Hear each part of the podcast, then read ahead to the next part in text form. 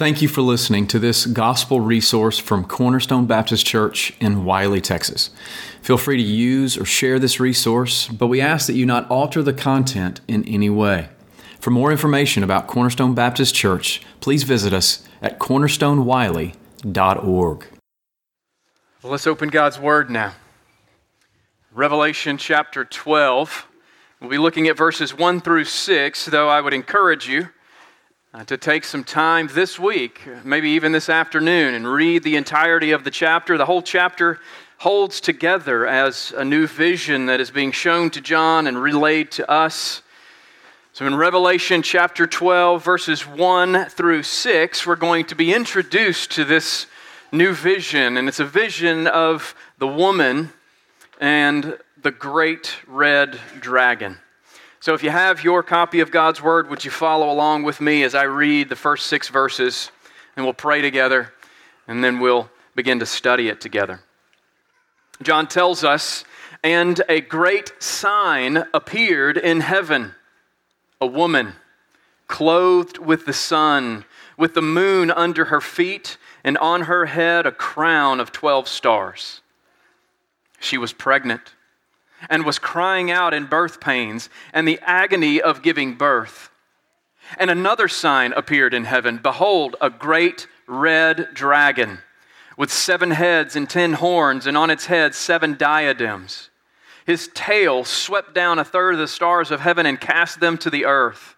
And the dragon stood before the woman who was about to give birth, so that when she bore her child, he might devour it she gave birth to a male child, one who is to rule all the nations with a rod of iron. But her child was caught up to God and to his throne, and the woman fled into the wilderness where she has a place prepared by God in which she is to be nourished for 1,260 days. This is God's word. Would you pray with me?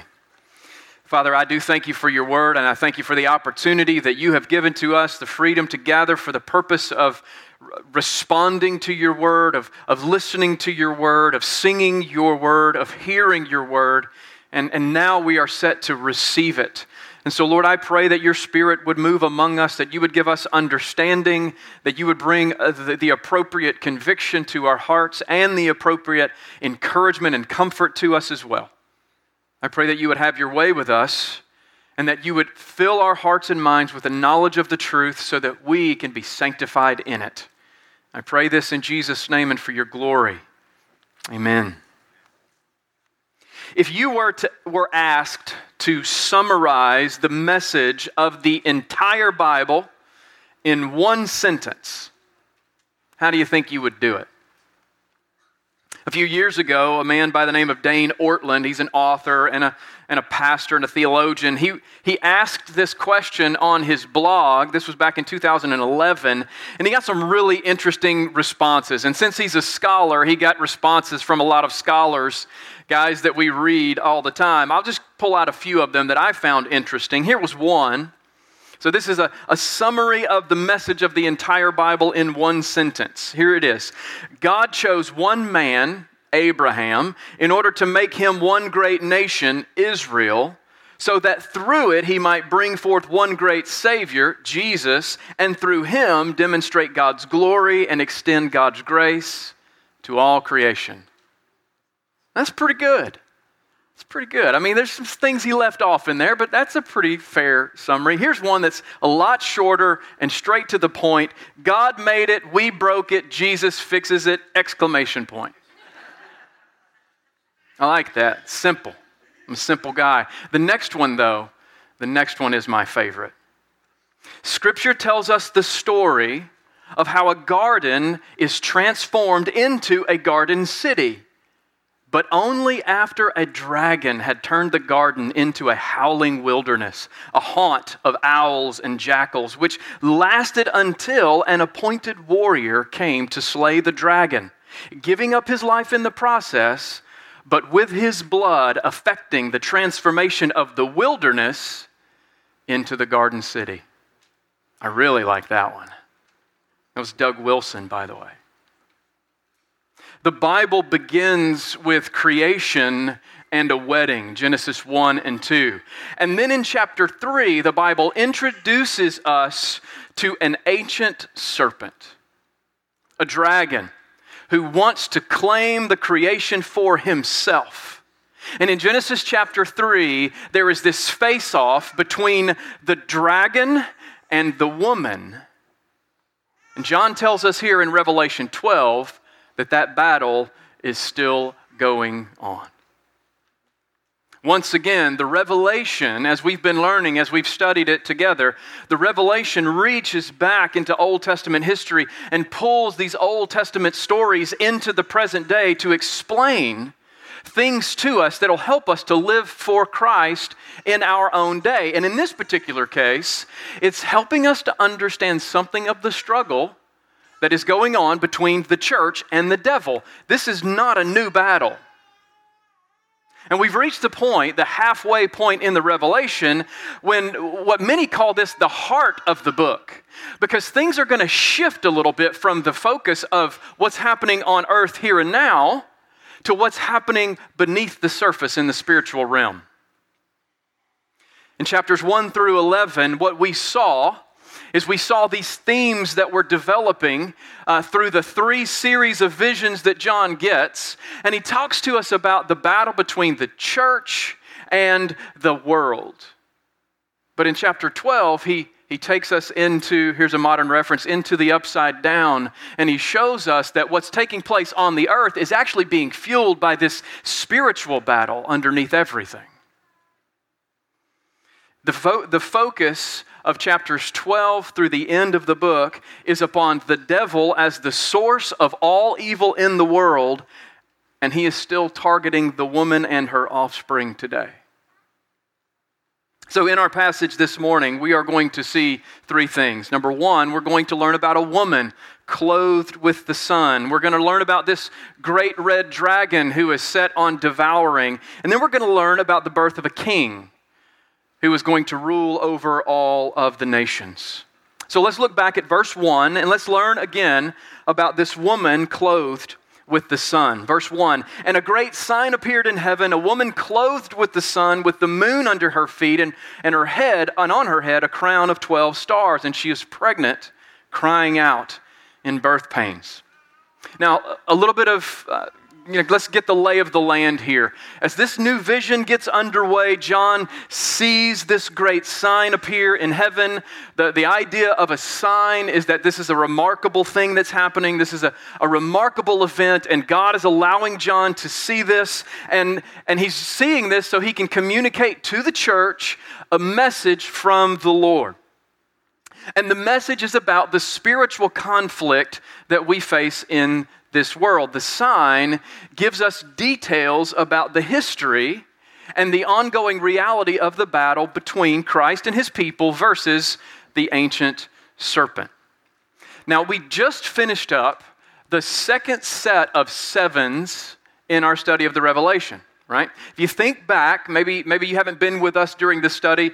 Well, well, what John does is we're seeing a series of seven different visions, seven different aspects of the church age, and they're broken up in such a way that he even gives us seven things within those. So we first saw the seven seals. You remember that? The seven seals that were opened. The scroll was received by Christ. He opened those seals, and those seals give us some understanding of what's taking place during the church age. And then we just finished studying the seven trumpets. Those trumpets followed the seals, the trumpets were a warning to the world. And then you all know in the back of your mind, or maybe in the forefront of your mind, that at, at some point we're going to get to the seven bowls of wrath, right? So we know that. We've got the seven seals, the seven trumpets, the seven bowls. But before we get there, John has another series of seven. We just started Revelation 12, verse 1, and, and it goes all the way through chapter 5, 15, verse 4. And in that, we see a series of seven different signs. And these signs tell us about the history of God's people, and, they, and it introduces us to certain characters that play a role to help us understand that. So, if, if you want to take notes, you can write this down really quickly. The, the conflict between the woman and the dragon, that's what we have in chapter 12. So, that's the first sign out of seven, the conflict between the woman and the dragon. In chapter 13, verses 1 through 10, we see the persecution by the beast from the sea. So we'll get into that in the weeks to come. In chapter 13, verses 11 through 18, we see the persecution by the beast from the land, and both, both of these beasts are animated and empowered by this great dragon that we're learning about today. In uh, chapter 14, verses 1 through 5, we have the lamb and the 144,000, which we've already been introduced to in, in previous visions. In chapter 14, verses 6 through 13, we have this angelic proclamation of the gospel and the judgment. And by the way, if you want this, I will, I'll repeat it for you in a minute. Uh, then in chapter 14, verses 14 through 20, we have the Son of Man's harvest of the earth. And then finally, in chapter 15, just in the first few verses, we see the saints' victory over the beast. So again, we have seven signs seven seals, seven trumpets, seven signs, seven bowls. It seems as though John likes these series of sevens. So that's what we're going to be studying over the next couple of weeks and months. But today it's about the, the conflict between the woman and the dragon. And as we progress through these visions, we're going to see directional language that comes out. Language like, a great sign appeared. Or then it will say, and then I saw. Or, and then I looked and behold. And all of this is giving us some direction. Each of these seven signs focuses on the underneath, the spiritual side of the battle that we face in this world as the people of God. The characters appear in symbolic form. They are symbols representing the two sides of the cosmic warfare that's taking place even as we speak. So, God is giving us a deeper look at these things so that we can understand more clearly what the Apostle Paul teaches us in Ephesians 6 we do not wrestle against flesh and blood, but against rulers and authorities and cosmic powers over this present darkness, against the spiritual forces of evil in the heavenly places. So, John's visions help us to understand this. And the initial scene that we're seeing here in chapter 12, verses 1 through 6, is of this woman and the woman is clothed with the radiance of the sun. She has the moon under her feet, and she has 12, uh, she's got a crown of 12 stars on her head. Now, obviously, this language is symbolic. And the question we have to answer is what does this woman, or who does this woman symbolize? The Catholic Church, as you might expect, declares that this is obviously Mary, the mother of Jesus. Contrary to Catholic dogma, this woman does not represent the Virgin Mary, at least not exclusively. But who does this woman represent? Well, we have to look at the vision itself to try to make sense out of that. The fact that the woman is associated with the sun and the moon and the stars, it gives us a clue. Now, I'm not going to go through all of the different Old Testament passages that give us a clue for this. I'm going to go to the first one because the first one is the most clear. The fact that the sun, the moon, and the stars are associated with a vision draws our attention back to Joseph and his dream in Genesis chapter 37. In Genesis chapter 37, Joseph, the youngest son of Jacob, has a dream, and in that dream, he sees the sun and the moon and the stars bowing down to him. Do y'all remember that, that vision? It was an odd thing. It was an interesting thing. It, it, caused Joseph to get some flack from his family. They call him the, the dreamer. Oh, here comes the dreamer of dreams, right? But one of the reasons why he, he was not looked upon so favorably is that when this dream was interpreted, it meant something that was less than favorable to his brothers. When Joseph told the dream to his father, Jacob, when Jacob, Israel, his name was changed to Israel at that point, he interpreted the dream right away. And he wasn't happy with his son's dream because the sun and the moon and the stars represented Joseph's father, Joseph's mother, and Joseph's brothers. You may remember that. And they were bowing down to him. The vision of the sun, moon, and stars, it represented, I'm going to bring it back to where we are in the Revelation, it represented all of the patriarchs. It represents for us the people of God under the old covenant, the, the 12 tribes. And if we project that understanding forward and we see all of the other little visions of sun and moon and stars and, and how they're used, then we would understand that this language is representing to us an understanding of the old covenant people of God who are awaiting the Messiah. So this is a look at the Old Testament saints. But that's not the end of the vision. John also sees that this woman is pregnant.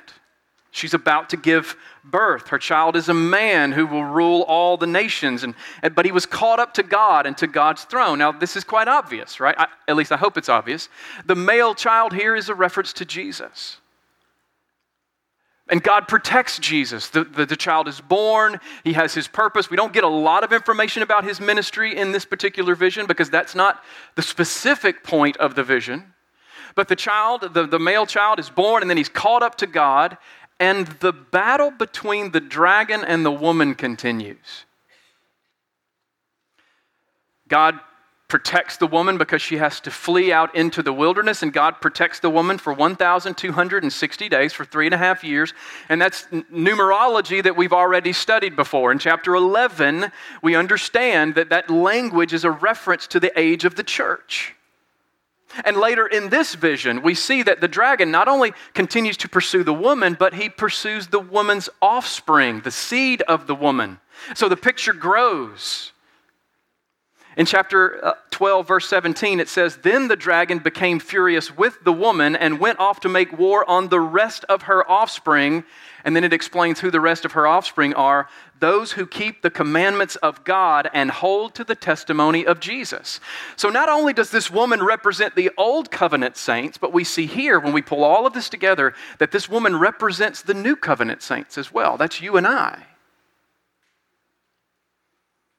This woman represents the new covenant people of God, the church, as well as the old covenant people of God. And if I could just summarize all of that by using a quote from William Hendriksen that I think makes a great point here, I'm going to do that. Here's what he says Scripture emphasizes that the church in both dispensations is one. And don't get frightened by that word dispensation, it's okay, it's a good word to use. It is one chosen people in Christ. It is one tent, it is one vineyard, it is one family, and Abraham is the father of all, whether the circumcised or the uncircumcised according to Paul in Galatians 3. It is one olive tree, it is one elect race, it is one royal priesthood, one holy nation, and people for God's one possession. One beautiful bride, and in its consummation, one new Jerusalem. Now, this is projecting forward in the Revelation. It's, we're going to be housed in one new Jerusalem, and the gates will bear the names of the 12 tribes, and the foundations will be inscribed with the names of the 12 apostles. So, what am I saying? In this vision, the symbol of this woman is intended to represent for us all of the people of God. The Old Testament saints who trusted in the promises of God and looked forward to the Messiah, and New Covenant saints like us who trust in the Messiah who's already come and lived and died and was resurrected and ascended to the right hand of Father and is coming again. That's who the woman represents. And this woman is under attack. The people of God are under attack. Now let's learn a little bit more about the great red dragon. Go back to verse 3.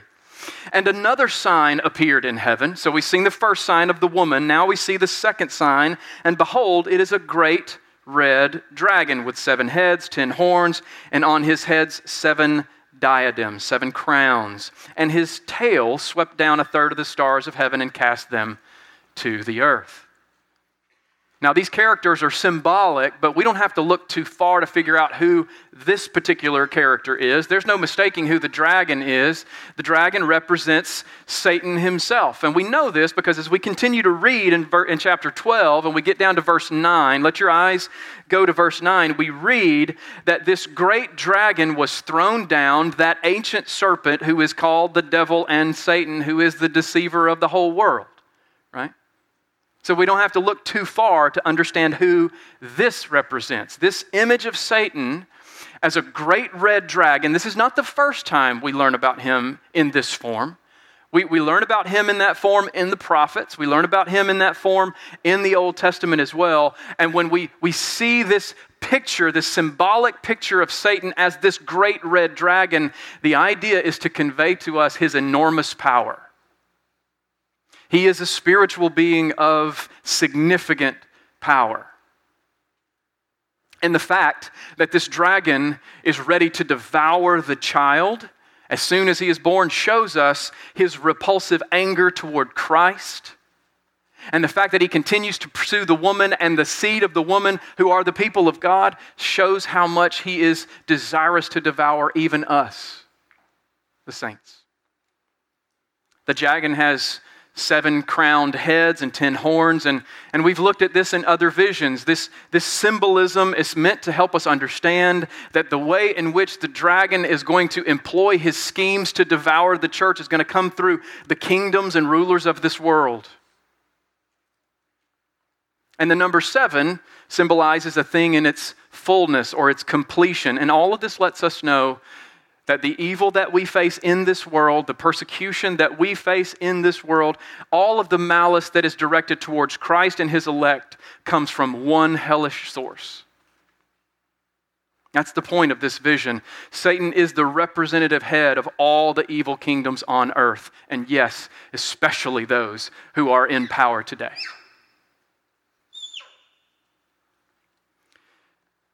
It says that his tail swept a third of the stars from heaven and cast them to earth. Now, some of you have been taught that this is a reference to the amount of angels that Satan brought with him in his rebellion. That's basically the way I was taught this a long time ago. And some will argue that point that this is talking about the fact that, that a third of the angels who were in heaven, Satan convinced them to join him in the rebellion, and, and they were cast to the earth in judgment.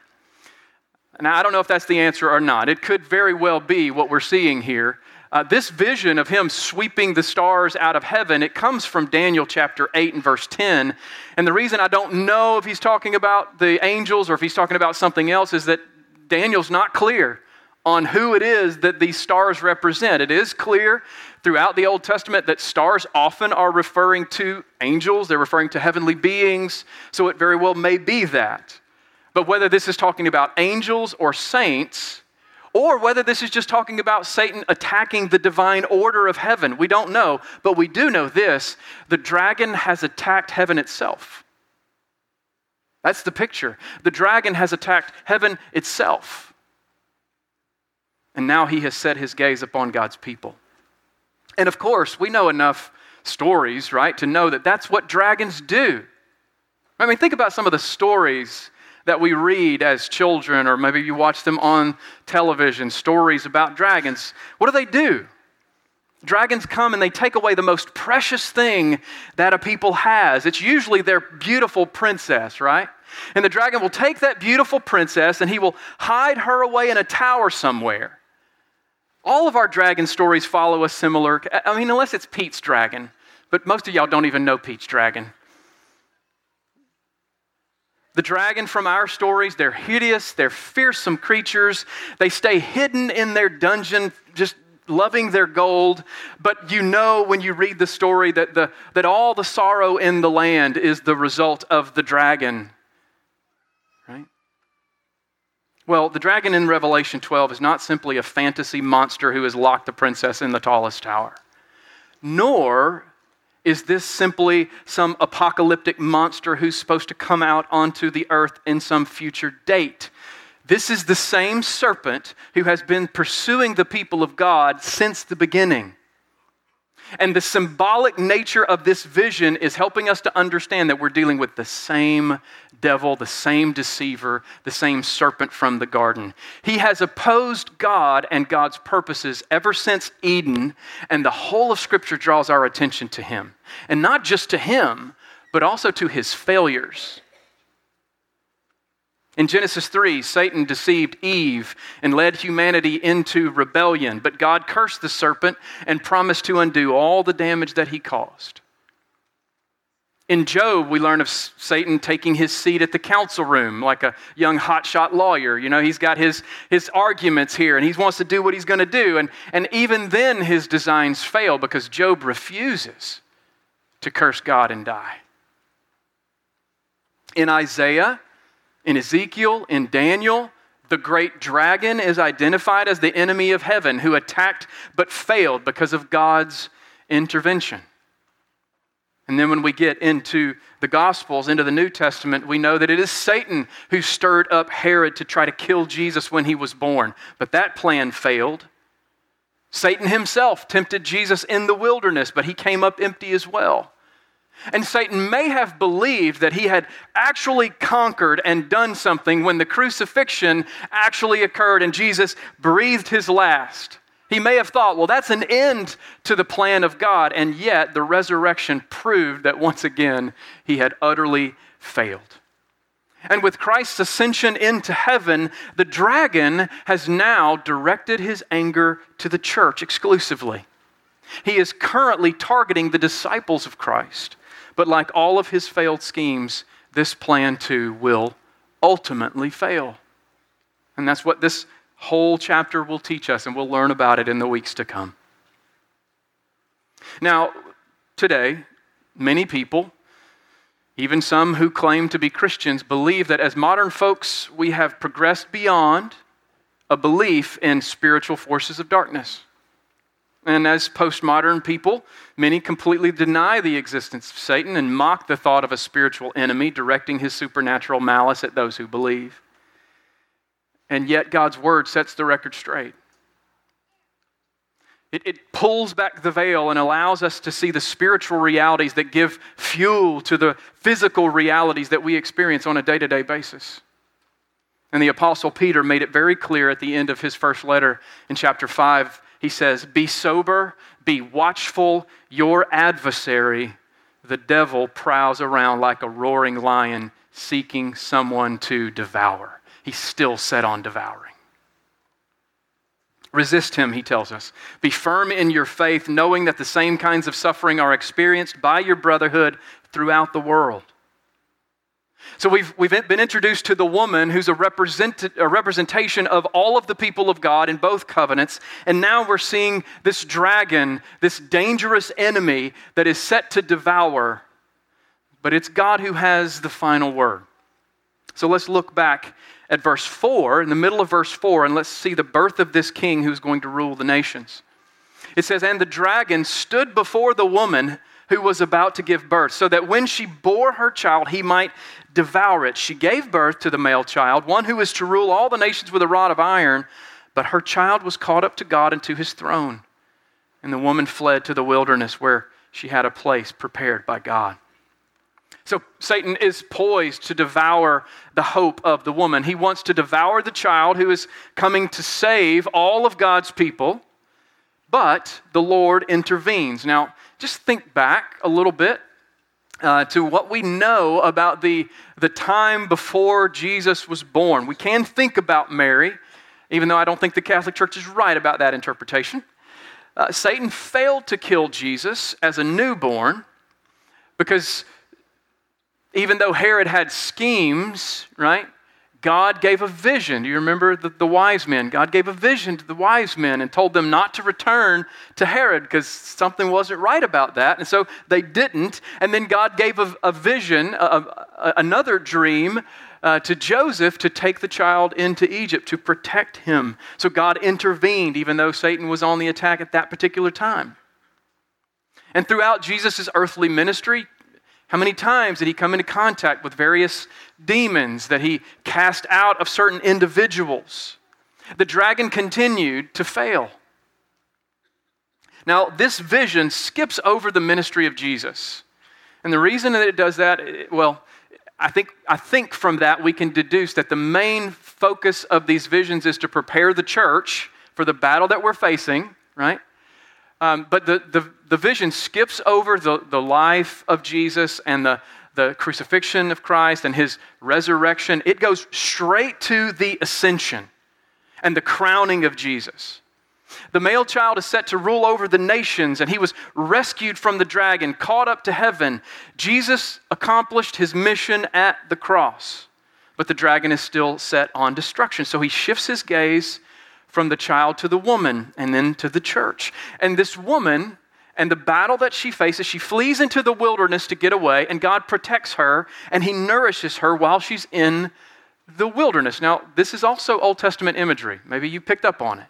This is Exodus terminology. The Old Testament imagery of the children of Israel being delivered from Pharaoh, right? In the same way that um, you, you see Jesus being delivered from the king at that time, he goes out into the wilderness. All of this is woven into this vision. Pharaoh tried to kill the male children just as Satan tried to kill Jesus when he was born. God rescued the children of Israel by his power, just as he rescued Jesus and raised him up to heaven. The Israelites were led into the wilderness, and yes, they grumbled, but God nourished them and God protected them and sustained them. And we, as Christians today, are living in a wilderness of exile. And we're walking to, we're marching to the promised land, and along the way, we are being nourished and protected by God, by His Word and His Spirit, until that day comes when He returns and He defeats the enemy for good. And God is going to look after the woman, just like God is going to look after us for 1,260 days. That three and a half years, that's, a, that's the whole age of the church. And He's going to sustain us and He's going to protect us the entire time.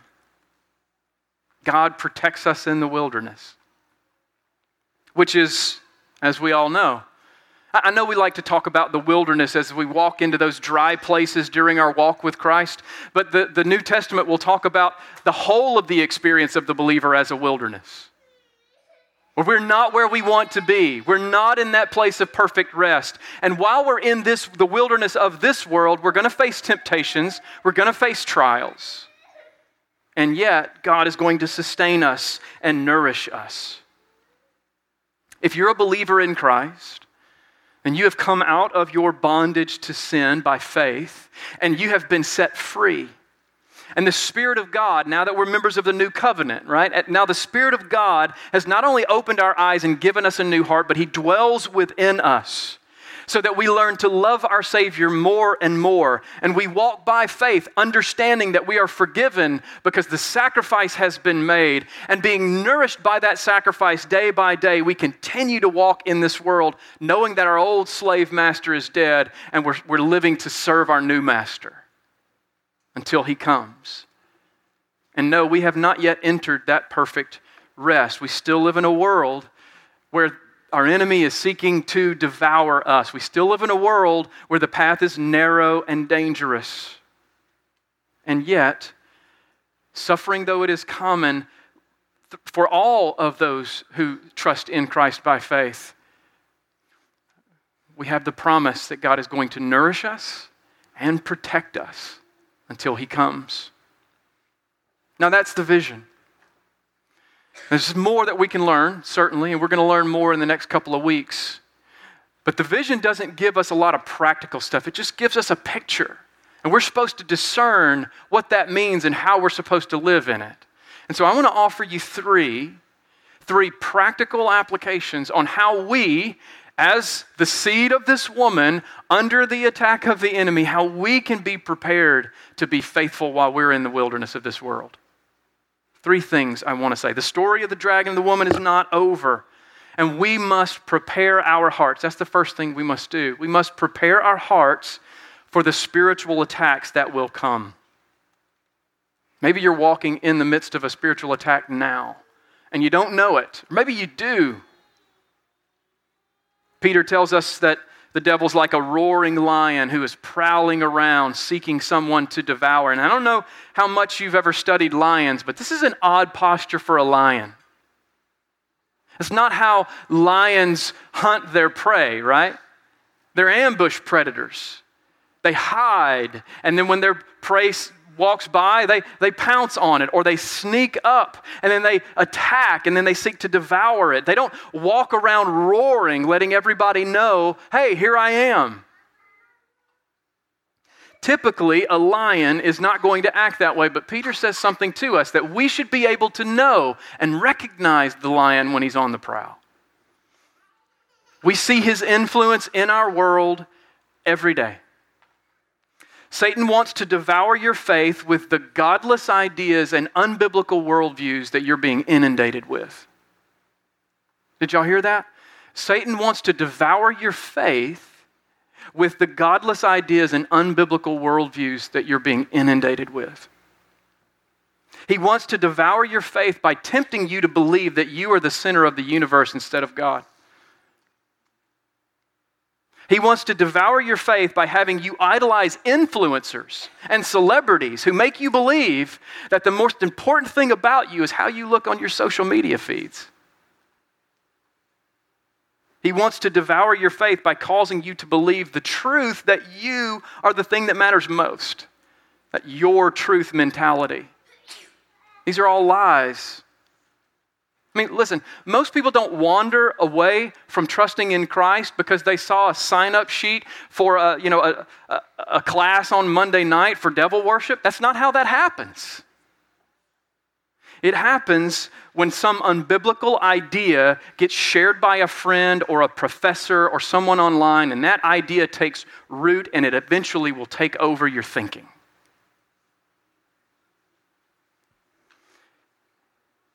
Our enemy wants to devour our faith. He wants to deceive our minds. He wants to tempt us to fix our heart on sin, and we must resist. And Peter tells us to resist by being firm in the faith. Firm in the faith, filling your minds with God's truth and fixing your hearts on what is good. Brother, sister, I don't know that there's any way you're going to do that apart from a regular and consistent and ongoing study of God's Word. To read it, to understand it, to discuss it with other faithful brothers and sisters to study it deeply, to think deeply on it, and to apply it to the way that you live, and to let it give you lenses by which you can look at the world and make sense out of things for the glory of God and not just for the pleasure of your flesh. I don't think you're going to just prepare your hearts for this particular type of attack by just going along and getting along. You're going to have to fill your hearts and minds with the Word of God. Prepare your hearts for this spiritual attack. Second, you need to believe and know the truth of the gospel. You need to believe and know the truth of the gospel. It's really easy for us in a culture that has a lot of different views on what is what, what passes as Christian doctrine, or especially what passes as the central truth of Christian doctrine. And, and, and I was taught early on in my faith, or at least I, I, assumed this by what I was being taught, that the gospel was just that childish message that we preach to individuals who were lost so that they could get saved. And then when they came into the church, we taught them all these other wonderful things about God, like how to live and all that kind of stuff. And as I grew in my knowledge of God's word, I understood, I came to a knowledge that we are not just supposed to preach the gospel, the good news of Christ, to unbelievers so that they can get saved saved, this is something that you and I, as believers, must preach to ourselves daily. We must know the gospel and understand that the gospel tells us the story of who we are. God's love for us is directed to us through the gospel. And, and so we need to learn to preach the gospel to ourselves on a regular basis. And just so we're clear, what is the gospel? It's the most important lesson in all of Scripture. It's the most important news that you could ever hear. The gospel is the good news of what Christ has done for sinners like you and me by his death on the cross. The central truth of the Christian faith is that Jesus the eternal Son of God, both God and man. So here we go with this knowledge of the supernatural as well as the physical. God and man. He's the eternal Son of God who became a man so that he could rescue man from the punishment our sin deserves. And he did this by living the righteous life we could never live on our own and by dying in our place to pay the penalty for our sins. And then he was raised to new life by the Father to show that he had done everything that was necessary to save us. And our identity as the believer and our understanding of the love of God is shown to us in that picture.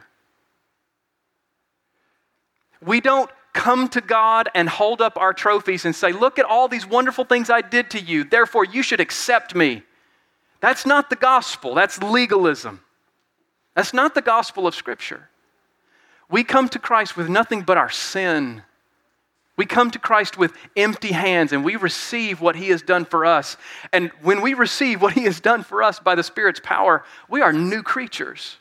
Our whole identity changes. Our inheritance changes. Our citizenship changes. And now the anger of the enemy is directed right at us. And when we fail, which we will, when we stumble on our way through this wilderness, you know what? We don't have to get saved all over again, but we do have to remember that gospel truth. That the God who loved us and gave himself for us gives us access to him so that we can come and confess our sins in repentance. We can remember his love in the gospel and we can get up and we can walk again tomorrow and be faithful or strive for that. We need to prepare our hearts for spiritual attack by filling our minds and we need to prepare our hearts also by knowing and believing the gospel. Learn to preach the gospel to yourselves daily. And I don't know how you feel about this, but when I wake up in the morning and my uncoffeed self tries to figure out what my day is going to be like, it's hard. But I have to remember that I'm a child of God because of my faith in Christ, which is a gift. And I have a purpose in this world, and it's to go out into the world to be salt and light wherever I am. We need to preach the gospel to ourselves and let it fuel the way we live. So we need to know the gospel and we need to believe it every day. And third, lastly, we need to persevere and never let go of Christ. Commit yourself to the Word of God in prayer, commit yourself to the gospel it's easy for us, and we all could confess this, it's easy for us to slip into the, the common going through the motions of once a week religion, right? You come to church, you get everything you need, you go back. And yet, if we ask ourselves, why is God giving us this vision of what's deeper and what's going on? We have to understand that He wants our knowledge and understanding to go deeper than just that. We need deeper anchors if we're going to walk faithfully amid the attacks of our enemy. And one of the reasons why Jesus helps us to see the spiritual side of our conflict is that he wants us to know that our perseverance is not simply tied to earthly realities. Our perseverance is also t- tied to spiritual realities. And here's what I mean by that. If we give up on our fight against sin and Satan and worldliness, what we're actually doing is we're compromising with the devil himself. Does that make sense? Because he shows us what's happening here. If we just put both feet in the world and we accept all the lies that come from it, we're not just stumbling, we're compromising with the enemy. He wants us to see the deeper conflict. When we compromise with the world, we are abandoning the one who loved us and gave himself for us. And so we need to persevere. Know this battle Persevere in the knowledge of God. Persevere in the truth of the gospel. Hold firmly to the hope that we have in Christ, even as we face these hard trials today. There's so much more for us to learn. I'm going to ask that you would bow with me and pray so that the Lord could allow this truth to get into our hearts. Father, I do thank you for your word. I thank you for what it shows us, what it says to us, and what it means for us. Help us not only to understand and believe the truth, but to walk in it.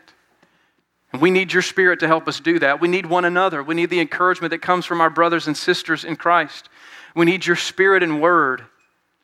And so, would you do this in us? Would you move in such a way that you give us a hunger for your word, a hunger to study and to read and to prepare our hearts against the attacks? Give us this humility of spirit that causes us to look to the gospel every day don't let us grow weary of looking to Christ and understanding what He has accomplished for us. And Father, help us to persevere, knowing what this battle really means. Lord, have your way with us. Teach us and guide us. I pray in Jesus' name. Amen.